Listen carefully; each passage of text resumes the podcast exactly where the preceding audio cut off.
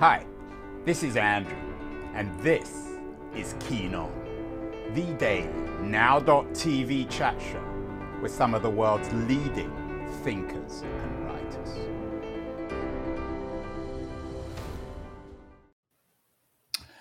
Hello, everybody. It is May the 27th, 2021. What a difference a year makes in the United States. This time last year, COVID was raging, Donald Trump was president. Uh, today, um, certainly COVID isn't raging, Donald Trump isn't president. Everything changes in the United States for better or worse.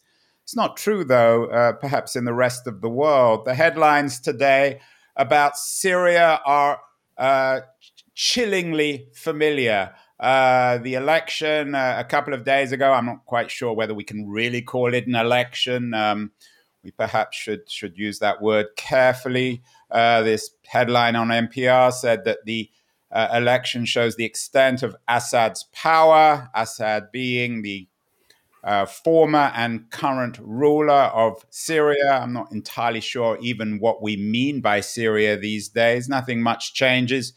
Biden wants to change one of Trump's policies on US oil, but the Americans are in retreat in Syria at best.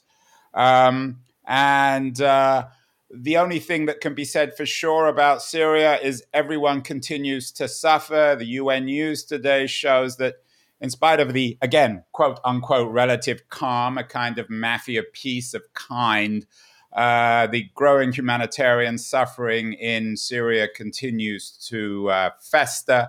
A tragic irony. Syria is, in many ways, the tragic irony of the 21st century in broad terms. The terrible suffering experienced by its people, I think, is unimaginable for those of us in the United States. We have today an author, somebody who has spent a lot of time thinking about the Syrian crisis, the humanitarian crisis. His name is uh, Daniel Levin. He has a new book out, Proof of Life 20 Days on the Hunt for a Missing Person in the Middle East. Uh, it's a book about uh, searching for perhaps somebody who did or doesn't exist. And it allows uh, Daniel Levin to write about the Syrian tragedy, the Syrian crisis. Uh, Daniel, what does the book tell us about what's happened and what had happened in Syria? What, what, what, how, how does your book add to the literature about the Syrian tragedy? Uh, Andrew, my book is not intended as a history book on the Syrian war. Others have done it, others will continue to do it. Uh, my book is taking uh, a reader through just 20 days in which I was trying to find a missing person and in which I experienced not just the brutality of that war, but also the sort of visceral cruelty of the war economy, uh, which is what's keeping this, what's fueling this war and keeping it alive. And for those, despite this sham election yesterday in Syria, who believe that the war is over, uh, the, the, mere fact that no one can actually travel into Syria and into most parts of the country, we should tell someone that the war is not over. This country is completely devastated and continues to be devastated. My book grabs the reader by the chin and takes him through 20 days of understanding exactly what it means for the Syrians on the ground. Is it a psychological thriller? Is it a tragedy? Is it a mystery? Or is it a mix of all those things? It's a mix of all those things. I don't want to give away any spoilers, but in the course of looking for this Westerner who had gone missing in Syria, I have to interact with uh, large drug dealers and also interact with uh, young girls at the time who were taken from villages in Syria and sex trafficked into the Gulf. So I, I experienced and witnessed really the ugliest aspects of this war and also witnessed these stratospheric profits that some make uh, and that keep on this war, uh, keep on going in this war.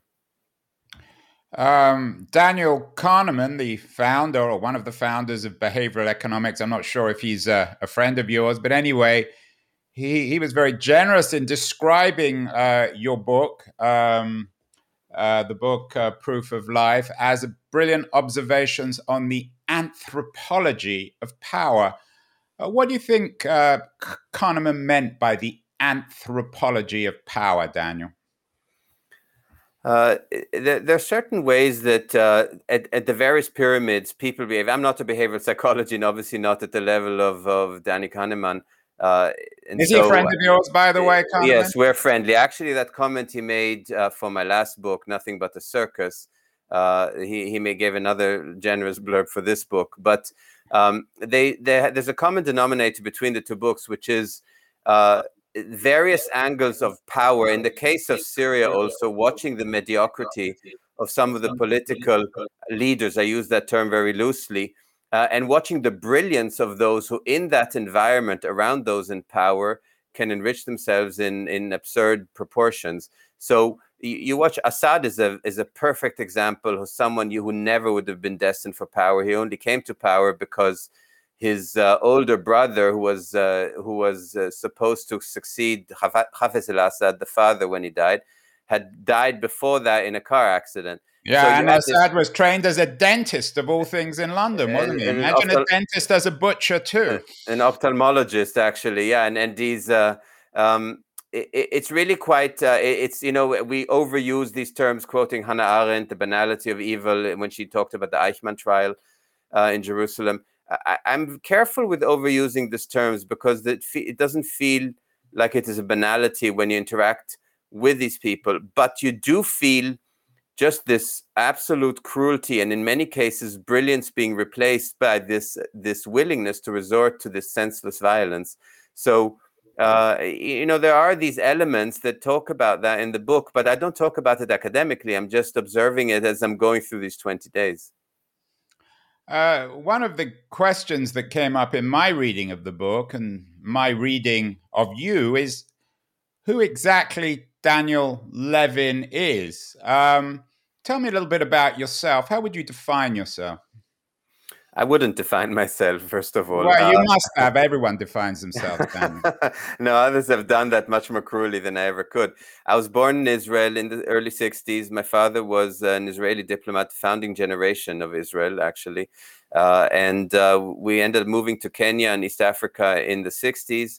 Uh, then back to Israel. He left politics kind of disillusioned, actually, after the Six Day War and the Labour Party's unwillingness to adjust to the new realities an occupying power and unwillingness to negotiate something at that moment out of a position of strength.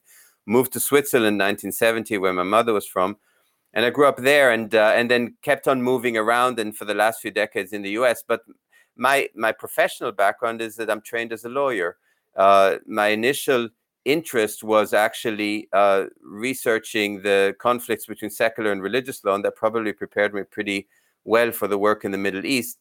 But so, sorry, say that again. Your your professional interest was in distinguishing secular and religious law. Uh, yeah, the, my initial academic career was really focused on clashes between secular and religious law. What a secular society needs to do to harmoniously interact with religious law and where it contradicts its values.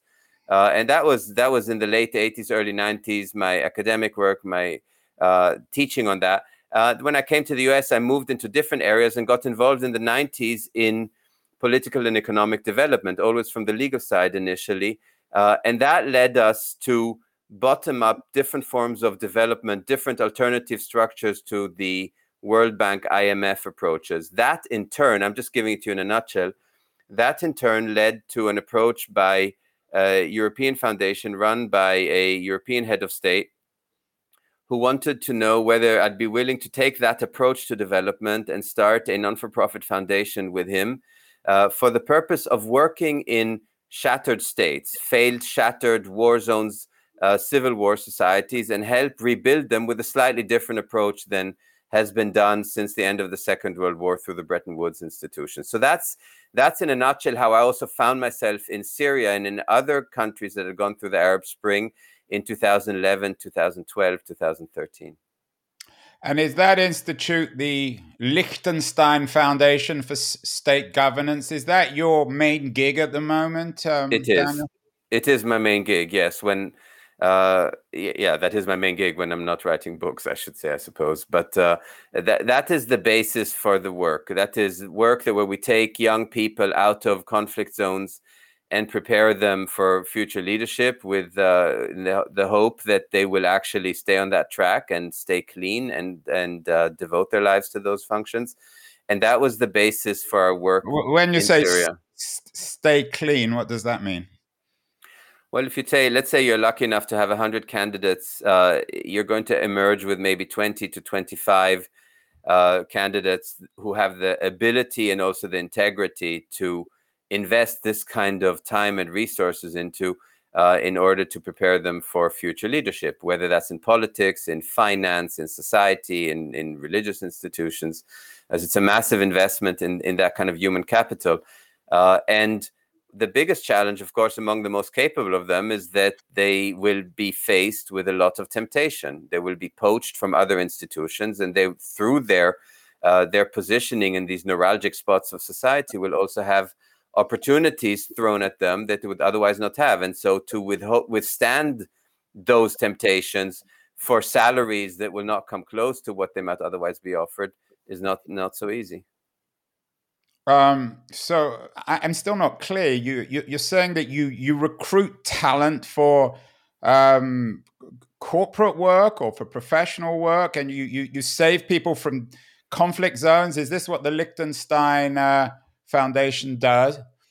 You're not recruiting talent for corporate work at all. The, the idea is entirely to go into conflict zones okay. and to identify next generation leaders, primarily political and social leaders. There's no transactional commercial aspect to that. What I was saying earlier is the big challenge you're facing is that the most capable of these candidates don't get poached by corporations and institutions who are also seeking to find talent. What what at the Liechtenstein Foundation are you most proud of in terms, not necessarily you personally, but the foundation in terms of doing this in a conflict zone? Might it be Bosnia or Syria or, or somewhere else? No, the Syrian project failed dismally after the war tipped in Assad's favor with the Russian intervention. Uh, we're currently working with a group of Libyans led by a Libyan called Riyad Grada. We created a essentially a think tank where this group can be trained, working with them on new constitutional models for post conflict. And we're doing it separate and apart from the process taking place in Libya right now because there's no guarantee that one's going to succeed. If it does succeed, then this is a pool of talents that can be integrated. If it does not succeed, that it's a pool of talent that can be used as an alternative for future leadership. And that's a project I'm very proud of.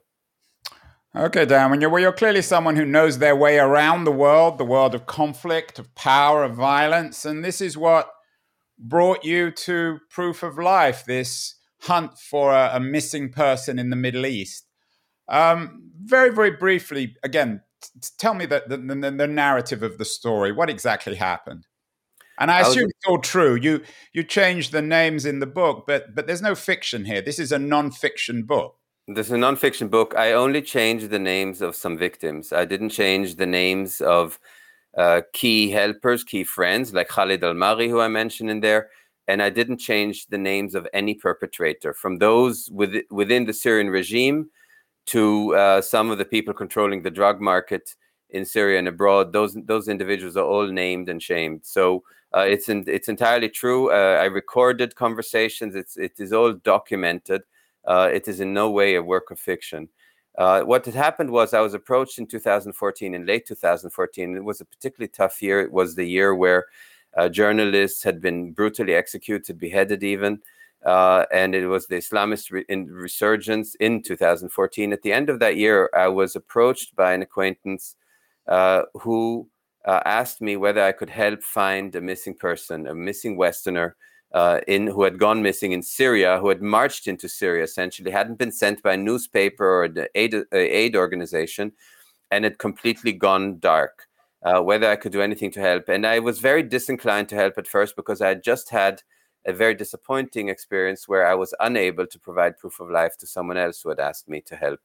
Uh, and so I was I was disinclined to help. I then asked my friend Khalid Al Mari if he could uh, if he thought that it would be possible to find information. And that he he then said he could, and it led me essentially to this 20 day hunt, trying to get closer to the people who could actually tell me what had happened to this person and who had held him at some point.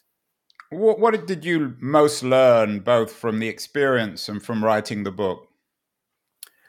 Uh, you know, I, would spent a lot of time in Syria and had been involved in several other kidnappings and hostage situations. So the, the the market for hostages and the way they're treated as commodities no different than drugs or weapons or heating oil uh, didn't really surprise me but i had never quite experienced the the sort of visceral bra- brutality of this war economy the same way. I, for example, in order to find the people who had held this missing person at some point, I stumbled into the sex trade, into the trade with young girls who are taken from villages, sold primarily into the Gulf, into Dubai, and into Saudi Arabia. Uh, and uh, one of these young girls actually was instrumental in ge- getting me the answers I needed to get. Uh, and I'd never quite seen how this war economy was so powerful that you really lose hope about this conflict ending until that war economy ends. And when I mean war economy, I'm not just talking about the trade in drugs like Captagon or people. I'm also talking about the economy involved in legitimizing those profits and in laundering those profits, which involve also global financial institutions, many blue chip Western financial institutions that take huge cash amounts and put them in the SWIFT system and make them untraceable. And this is before the cryptocurrencies even took off, which which adds a completely new dimension to that. So I I, I never quite experienced so viscerally, perhaps theoretically, but not so viscerally, how there's absolutely no chance of ending this slaughter and this destruction of a country uh, without disrupting that angle of the war economy uh, and that for me was a, a, new experience in that to that sort of direct dimension. Uh, one of the uh, people who blurbed your book is Ayaan Hirsi Ali. Um, she was on the show actually a couple of weeks ago. Um, and she, as you know, I'm sure, has written a, a, very controversial book about Muslim men and sexuality in the West. She argues that a uh, massive influx of uh, men from Syria and from the Middle East has resulted in um, endangering Western women and in all sorts of uh, sexual problems, shall we say. It's, the, the book has caused a great deal of controversy. A lot of people have accused her of being anti Islam. Is there anything, in your view, anything peculiarly Middle Eastern about this sex trade, or is it a universal phenomenon? The sex trade is definitely not new. We've experienced it in Southeast Asia in the 70s and 80s. Germany uh, not only suffered from an epidemic of the sex trade, but also had played a big role in the perpetration of the of the sex trade. So uh, I cannot speak as eloquently, obviously, as Ayaan can to that. She has the scars, literally, t- literally and figuratively, to to talk on this point. And of course, she's getting attacked from all kinds of quarters. Uh, I have just tremendous, phenomenal respect for her uh, and for what she brings to light. It is clear that she's going to wade into complicated waters here. I think that uh, I'm very careful to say that there's something unique about a particular region. I also believe that the Middle East fundamentally changed in 1979. Uh, and not only did it change politically with the revolution in Iran, but and with the attack on the mosque in uh, in Mecca in Saudi Arabia, it also radicalized societies, radicalized uh, religion, and used it as a weapon. And so I think that the the relationship between men and women in the Arab world and in the Muslim world changed. Pakistan changed completely. Uh, and and for anyone who wants to learn more about it, I can recommend just a fantastic book called Black Wave by uh, Kim Ghattas on that. Yeah, uh, I was just about Daniel. Great minds think alike. I was just about to cite Kim's book. She was on the show, and in her book, she talks about this deadly triangle of the United States, Iran, and Saudi Arabia. And she says in her book that when people talk about the crisis, the tragedy of life throughout the Middle East, they ask what happened to us. And she places us, i.e., the I guess the Arab street, in this tragic triangle between the United States, Iran, and Saudi Arabia do you have a similar reading of great power politics as, as Ghattas does in, in what has happened in the Middle East in, in post in the post 79 world since the Iranian Revolution? I definitely do. And I'm old enough to remember having grown up in that world prior to 1979. Uh, I think her forensic analysis of how 1979 changed everything is absolutely spot on. Uh, it's, it's a fantastic book and and I think she's absolutely right about that. My focus today, uh, I think the superpower play in the Middle East today is very very different from the 70s, even the 60s and 50s with the Suez crisis and Nasser. She talks about it eloquently too. I think uh, to to draw sweeping analogies over decades can get a little bit tricky. Saudi Arabia today is a different country than it was in 1979 and post 1979. For for better or for worse, that's a longer conversation. If we're looking at the refugees and how the refugees have unsettled European societies in particular, uh, and and Ayaan talks about that obviously also based on her own experience in in the Netherlands, um, and writes about it in her book Infidel and in other books. Um, I think that Europe and the West have really completely misplayed the the Middle East also as it's going to impact their societies. A lot of what you see the right wing uh, surge in Europe throughout many European countries, Hungary, Poland, and so on. We'll see it in the upcoming French election too with Marine Le Pen. Uh, uh, I think has a lot to do with the refugee crisis in Germany. It's very clear with the crisis to Merkel, uh, where the players are not really understood. It's not just about the collapse of Syria or Iraq or Afghanistan and those refugees. It's also about misplaying Turkey and Erdogan's role, and Turkey playing and Erdogan playing a very cruel game with refugees in terms of his own positioning between Europe and Russia. And it's not unique only to the Middle East. Uh, King Mohammed VI in Morocco plays the same game with refugees uh, from Morocco towards Spain. Every time Spain does something that's not to his liking, whether it's questioning him on his jet ski practices in front of Gibraltar or making some statement about Western Sahara and the Polisario that he doesn't like. And then immediately you have a, uh, the spigot gets opened and refugees get unleashed. So, and of course, they change European society. The French experienced that with Algeria and Tunisia and the, and the immigration from there. Uh, and so, uh, uh, there's so little thinking and understanding of how that happens and also the understanding that you really cannot solve the problem in europe once the refugees are there and they really completely redefine society Ayaan writes about that and anyone who wants to challenge her or just label her in a certain way should walk a day in her shoes before they do that yeah, it's interesting that you bring up Turkey. We also had, uh, and I'm sure you know his work, the Turkish American scholar Mustafa Akyol on the show.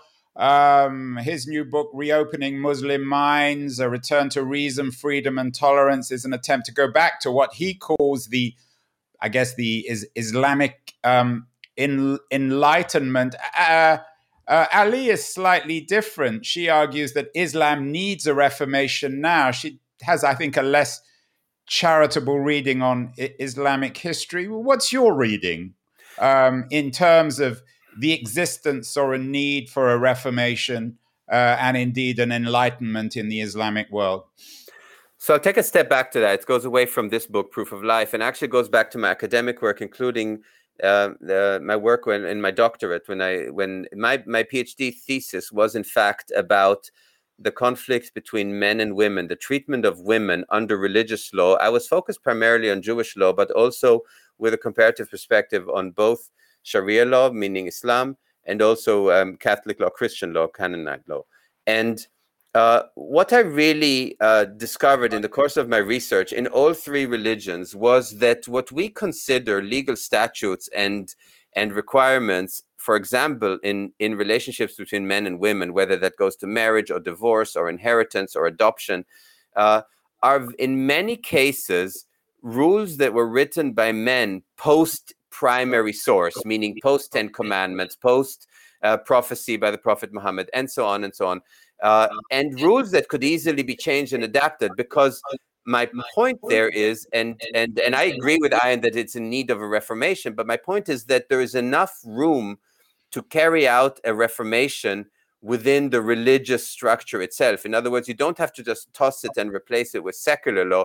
You can find different ways of treating it. Let me give an example.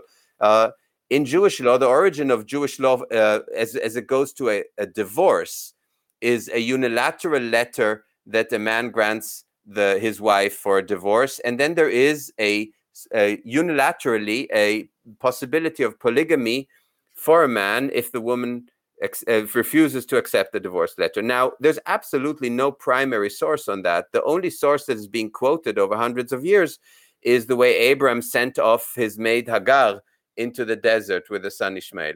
Now, no. that's hardly a legal source. And you see this throughout religious law. There are tons of examples in Islam for the same thing. So when Ayaan calls for reformation, and I'm not an Islamic scholar, uh, there is plenty of room for interpretation in a way that would actually come closer to what we would consider the values of modern enlightened society, also within religious law. Uh, you mentioned your admiration for Kim, uh, for Kim Ghattas's book. Uh, I, am wondering whether you have a, a, a similar, uh, I wouldn't say philosophy, but similar view of the world to Ghattas. In, in our conversation, we talked a little bit about uh, Kierkegaard's remark. She loves this quote from Kierkegaard. Um, it is perfectly true that life must be understood backward but they forget the other proposition that it must be lived forwards. Uh, she, of course, quotes the Danish philosopher Kierkegaard in terms of the need for the Middle East to move forward and not always be looking backwards. Is there a future in the Middle East, uh, Daniel? Can can that uh, Kierkegaardian existential, perhaps optimism, be applied as as Ghattas does to the Middle East? Uh, I, I look. I for me as a a, motto to live by. Uh, I agree with it. Uh, I do believe if we're going to quote for fa- uh, favorite authors, one of my favorite authors is a, a, German writer called Georg Büchner, who died much too young at the age of 23, but wrote one of the most wonderful pieces called Danton's Tod, Danton's Death in English. Uh, and in that, he actually uses something that someone else once coined a phrase, which is that revolutions are like Saturn, they devour their own children. Uh, and, and, I think what we've learned, and especially looking back at Kim's perspective and looking at 1979, is that those revolutions really did devour their own societies. And so, if we're going to go about any change looking forward, the way uh, Kierkegaard talks about it, we have to go about it in a way that's a little more intelligent, which is that stop seeing these societies as zero sum games. And that's not only the traditional structures, Sunni, Shia, or Jews, uh, Arabs, uh, Muslims those are these are really false dichotomies. I really don't believe in that. Uh, the issue that's happening is that you have now an incentive for the most radical elements of society uh, to keep the conflict alive for their own political survivals. The most easy example you just we all just experienced is in the conflict between Israel and Palestine, between Israel and Hamas in the Gaza Strip right now the only two beneficiaries of, of that conflict were Bibi Netanyahu, whose term potentially might have been extended a little bit through that because he was done otherwise politically, and Hamas, which, which, is losing a lot of the Arab street in Gaza, where the leaders of Hamas are all sitting in Doha. Uh, and, uh, and this conflict allowed Hamas to present itself again as the protector of the Al Aqsa Mosque in Jerusalem. Uh, those are the only two beneficiaries. So the, all those old dichotomies don't really work. They're completely new alliances that can make sense in the relationships across the board in the Middle East that should be taken advantage of. Uh, and in that respect, I think we can look forward and look at it completely differently. But to just completely repeat the old patterns that have existed for the last 50 years or 40 years, I think is is obviously uh, just a, a self fulfilling prophecy of what we're going to get. Yeah, Daniel, when I was reading your book, I thought of a movie I saw last week, The Human Factor. Um, uh, Dror uh, Moreh's book about the failed Middle Eastern peace process, you brought up Israel. Uh, I was expecting you to pop up there. You seem a ubiquitous kind of character. What would you have done differently? Very briefly, how did we fuck up uh, that that that peace deal? Well, everyone fucked it up. At every juncture, we fucked it up, to use your, your language. When when uh, uh we were in Kenya, my father was uh, Israeli ambassador in Nairobi in 1967 in the Six Day War he had a correspondence. He passed away two years ago. I have all his diaries. He had a correspondence with the leadership of the Labour Party. This is pre Likud in Israel, saying to Golda and to others, uh, this is the time now to negotiate the deal. And then they answered back, well, the Arabs all did this Khartoum revolu- re- resolution. They just want to destroy Israel. I said, but it's not the Palestinians. The Palestinians just got shattered. Let's find an arrangement. They just suffered through their Nakba in 1948. This is the time to do it. He was completely shoved aside. And my father was not some starry-eyed peacenik. He was a war hero in the War of 1948, War of Independence. He was a member of the Palmach, the elite military unit, pre-military unit. Uh, but he clearly understood where this was heading, as did others. Uh, but those are the people no one listened to. So, uh, and it just continued to be a zero-sum game. The, the, my problem with Israel is that the demographics are changing. It's very people always say Israel is like the United States. What you see in Israel is no different than what you saw with Trump here, but it's very different because what you saw with Trump was, in fact, certain groups trying to fight the demographic changes in this country. In Israel, the demographics are not working in our favor. Uh, we have maybe a few more years when, in my opinion, otherwise this becomes irreversible, just in, in terms of the uh, largest parts of society are becoming the most radical parts of society. It's really on all sides of the conflict. I'm just not speaking though for uh, the Jewish part of Israel, uh, and so I really I think there we're really running out of time. Uh, and, and, the specifics here re- really are, ob- are fairly obvious. Obviously, if you keep on creating a problem, the first thing to do is stop creating the problem. So, for example, stop building new settlements. That's not that complicated. Daniel, let's end. Let's go back to the book, Proof of Life 20 Days on the Hunt for a Missing Person in the Middle East. You got some lovely blurbs, one from Helen Epstein. Uh, uh, she writes Proof of Life is a true James Bond story for our time. Um, the more I talk to you, the more I think you should be playing. I'm not sure if you're James Bond, but you look a little bit uh, Bond like. Who, who's going to be Bond in the movie? I don't know. I think my hairstyle makes me more of a Bond villain, actually. That's well, actually, I was about to say that. Um, the headlines, of course, this week we, we talked about uh, Bezos and Amazon's acquisition of MGM. Um, and of course, uh, Bezos is the true Bond villain. And, and, and, and you look a little bit like Jeff Bezos. Is, is that another one of your lives? Daniel? I think I think the, the the hairless head is probably where the analogies where the analogies end. Uh, I I really can't think of any other one. Certainly not my wallet. Uh, I, I think that uh, Helen was very kind, and it was nice for her to say that. And it's obviously the kind of blurb a publisher loves because it it will cause someone to want to read what they consider a thriller. Uh, I, am very I'm very uh, careful about that. That you know the Middle East, like most regions, is full of charlatans traveling around saying that they uh, that they have solutions there. Sometimes the charlatans are actually son-in-laws of a president and personal advisors to the presidents, but people who really uh, don't know much and and and in particular don't listen much. And so um, to walk around and say there's a recipe on that, let, let me give you an example. You asked me earlier, in a very specific example of a measure that could create a, just a, an incredible amount of goodwill. Because once we get caught up in settlements and nuclear armament in Iran and retaliations and so on, uh, we're in a cycle we're not going to break, not in a conversation and not on the ground. Here's a measure to throw, to throw something interesting at you that I've been involved in. It's not a secret that the Middle East, like other parts of the world, is suffering from an unbelievable so- water sort- shortage. Iran is suffering it, Jordan from an unbelievable water shortage. And even in the Gulf, the wealthy Gulf states that, uh, that, that spend a lot of money on desalination, obviously the water gets then thrown in uh, the the salt gets thrown into the to uh, to the seas and create massive damage to the ecosystem. So the, the, the water shortage in the Middle East is something that's going to devastate the place to the point where there might be nothing left to fight over. Now, uh, Israel in particular has some fantastic technology, starting originally with reverse osmosis technologies and new technologies with a far smaller carbon footprint on water desalination and water purification. Now, uh, Jordan and Israel uh, are having are having this spat where Netanyahu also hijacked the process for his purposes in being stingy about the amount of uh, desalinized water that he would provide to, to Jordan. Now, if you just for a moment imagine making those technologies available and joint ventures throughout the region just on something that is considered an acute threat to the survival also of those regimes and monarchies in the region, that alone would create the kind of goodwill uh, that that has real spillover effect. Just like I think Netanyahu made a terrible, almost criminal mistake by not more generously providing vaccines to uh, people, in particular in the Gaza Strip. Again, imagine the kind of goodwill. Hamas would have a really hard time creating a counter narrative for that. So it's not that there aren't opportunities to create conditions where the people really work together in a way that makes it almost irreversible because they have so much to lose by not doing it.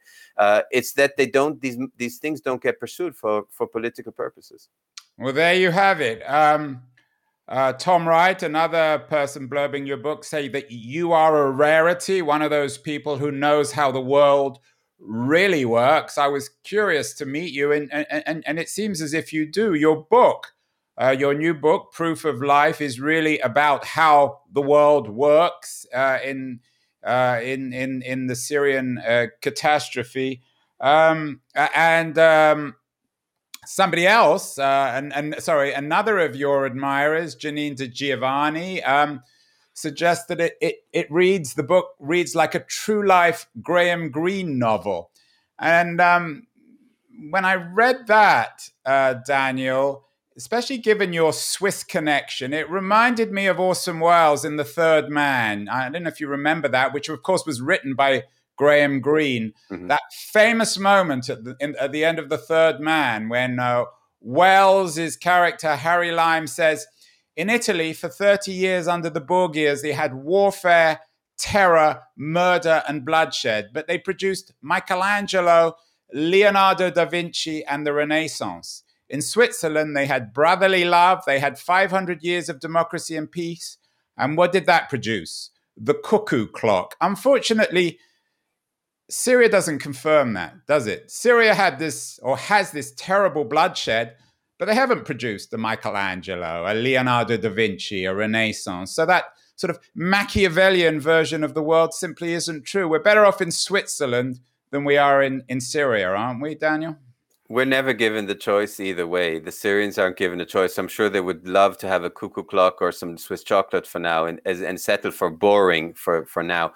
You know, Syria was such a thriving society. If you've been to Syria prior to this conflict, despite the, the brutality of the Assad regime, it never was it never was visceral within society. It was the one Arab country that I traveled where you never felt that anyone asked you whether you're Jewish or Christian or Sunni or Shia or Alawi. Uh, uh, it, it, wasn't sectarian the way Lebanon felt sectarian, uh, it, certainly the way the Gulf does. Um, and and to see devastated like that, to, see all of Syrian culture go away, all the the writers, the poets, the musicians, the artifacts. The first thing ISIS did is just destroy these unbelievable sites, these heritage sites, um, is really heartbreaking. I think that the you know the Orson Welles line is obviously fantastic. The Graham Greene line, it's it's really a fantastic line. And as a Swiss, I chuckle uh, there's a lot of truth to it from the Swiss perspective, but that doesn't mean the reverse is true, which is that the bloodshed and the murder necessarily leads to Michelangelo, as you said. Well, Daniel Levin, congratulations on, on your new book, Proof of Life 20 Days on the Hunt for a Missing Person in the Middle East. Maybe it's James Bond, maybe it's Graham Greene, maybe it's Machiavelli, maybe it's a modern version of the Bible. I'm not entirely sure, but it reads in, in a very engaging, tragic, and moving way. I know you're in your home in New York at the moment in these odd, almost post COVID times. We're still stuck at home. In addition to your book, what else should people be reading, uh, Daniel, to make sense of our complicated world? Uh, two books I just read that I highly recommend. Uh, one is by Michela Wrong, "Do Not Disturb" on Rwanda and uh, and how the genocide played out, and of course on the regime since then and the oppression in Rwanda. It's a fantastic book. I recommend do you know, it. Do you know them? I don't know her. Do I know her or do yeah. I know Wanda? No, I don't know her personally. Okay. No, but this is the second book of hers that I've read, and and it's a fantastic book. I highly recommend it. It yeah, just came to out. Get her on the show. Anyone, uh, anyone listening who knows her, please let me know, and we'll, we'll have her on the show. And yeah, other book? And the other book by uh, Gershom Gorenberg, an American born Israeli uh, historian called War of Shadows, is a very, very interesting book on the myth that exists in Israel that if uh, Rommel had just marched all the way through Egypt and gotten to Palestine, that the Jewish underground would have been able to stop him. And absurd that was. Gorenberg is an author of fantastic books, also on the settlements and development called The Accidental Empire, an older book of his I highly recommend. Fantastic historian and an, an outstanding writer. Do you know him? No, I don't know him. Oh, I thought you knew everyone, Daniel. I can, I can, if you'd, I can get to him if you'd like. That's fine. no, I, I, I think I would be nervous uh, um, living in your uh, orbit, Daniel. But it, it's, it's an honor and a pleasure. Um, I was very curious to meet you. You lived up to my expectations. You're clearly a man who knows how the world works. And that means you have an open invitation to come back on the show whenever you like to explain our complicated and often all too tragic world. Thank you so much, Daniel Levin. Keep well. Thank you. Thank you, Andrew. Thank you for having me on.